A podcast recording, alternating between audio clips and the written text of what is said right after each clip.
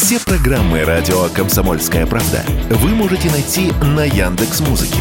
Ищите раздел вашей любимой передачи и подписывайтесь, чтобы не пропустить новый выпуск. Радио КП на Яндекс Музыке. Это удобно, просто и всегда интересно. Был бы повод. Здравствуйте, я Михаил Антонов, и эта программа «Был бы повод». 15 мая на календаре, и рассказ о событиях, которые происходили в этот день, но в разные годы, ждет вас в сегодняшней передаче. 1948 год, 15 мая. Именно в этот день на одном из концертов советской публики впервые демонстрирует танцевальный коллектив, который создает балетмейстер, хореограф, художественный руководитель балетного отделения Мосэстрады Надежда Надеждина. Выступает государственный хореографический ансамбль «Березка». Художественный руководитель и постановщик танцев, заслуженный деятель искусств Российской Федерации Надежда Надеждина. Старинный русский вальс «Березка». Ансамбль «Березка». 20 девушек в длинных сарафанах, все статные, с красивой осанкой, бесшумно. Они даже не идут, они плывут по сцене. В руках у каждой веточка с листочками березы. И вот тут уже появляется хоровод. И кажется, что не девушки кружатся, а вращается сцена под ними. Так русские танцы до этого не ставил никто. Да, есть ансамбль Моисеева, но там танцы из разных уголков Советского Союза. Есть танцевальный коллектив ансамбля Александра Кирова, но там все весело и обязательно с военным уклоном, а тут настоящая смесь балета, этнической музыки и какой-то невероятной пластики. Если первые участницы ансамбля «Березка» — это молодые колхозницы Калининской области, которые стали танцами-то заниматься просто так от скуки, то уже через несколько месяцев набор в «Березку» по строгости похож на прием в балетное училище. Желающих много, берут не всех. Изначально Изначально «Березка» — женский танцевальный коллектив. Но уже к концу 50-х годов это и ансамбль народных инструментов, и мужское отделение танцевальное.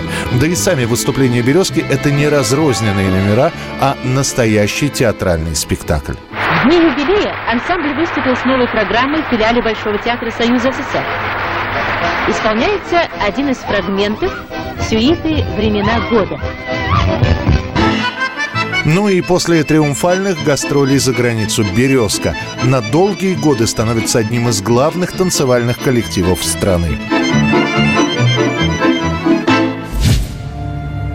1954 год, 15 мая, самолет-прототип под кодовым номером 36780 фирмы «Боинг» выходит из ворот завода американского города Рентон.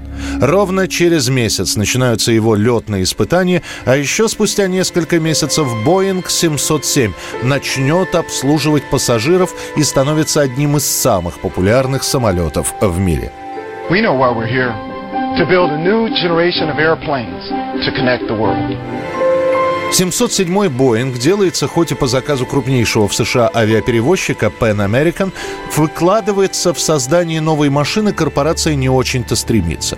И Боингу приходится разрабатывать самолет с нуля, вкладывая в собственные средства. И чем дальше разработка, тем денег требуется все больше и больше. Затраты на создание Боинга корпорация отобьет только лишь через 10 лет.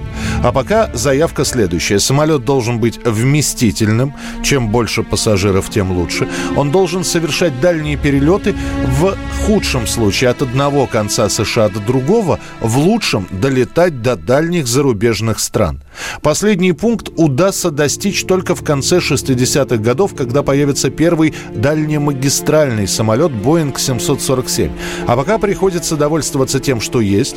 Более 300 пассажиров, скорость 900 миль в час, очень шумные моторы, но это был максимум комфорта, который могли предоставить тогда пассажирам. The Whisper Jet climbs to smooth cruising altitude faster than any other jet airliner.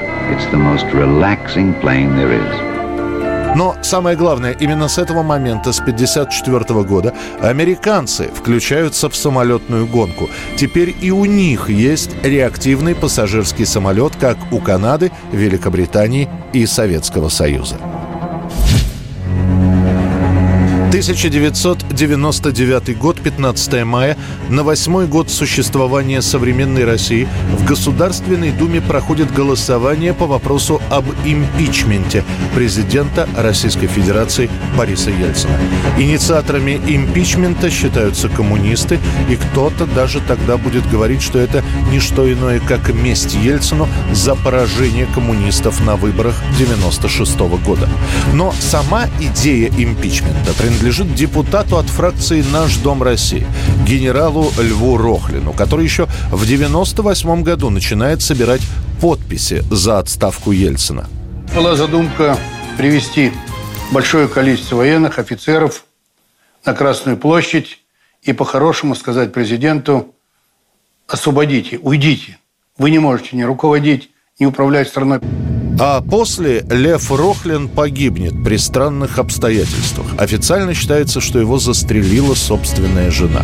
Однако упавшее было знамя подхватывают коммунисты. Тем более, что претензий к Ельцину за время его правления хватает, а последней точкой становится августовский кризис 98 года. В документе об импичменте 6 пунктов. Тут и государственная измена, а именно подписание Беловежских соглашений, и события октября 93-го их рассматривают как государственный переворот и развязывание войны в Чечне. Однако то, что выглядело значимо и весомо на бумаге, рассыпается в процессе обсуждений. Уже на первом же заседании Госдума так и не может набрать необходимого количества голосов ни по одному из шести пунктов. Если бы импичмент состоялся бы, то уже на второй день Госдума была бы распущена – и КПРФ запрещена. И в стране установился бы авторитарный режим Ельцина, и всем бы командовала бы спецслужбы его. Борис Ельцин удержится в президентском кресле. Правда, всего через несколько месяцев он добровольно покинет свой пост, выбрав преемником на тот момент еще мало кому известного председателя правительства Владимира Путина.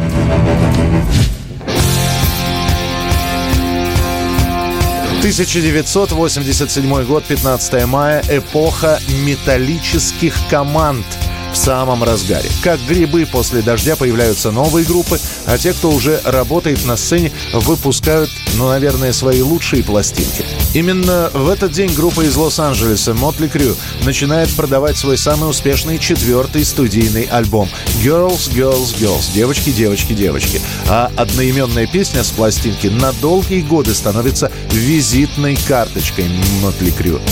Правда, поехать в тур со своим альбомом музыканты не смогут. Сначала с передозировкой в состоянии клинической смерти в больнице окажется бас-гитарист Мотли Крю, а после практически все участники группы отправятся на медицинскую антинаркоманскую реабилитацию. И на сцену они вернутся лишь в 1988 году.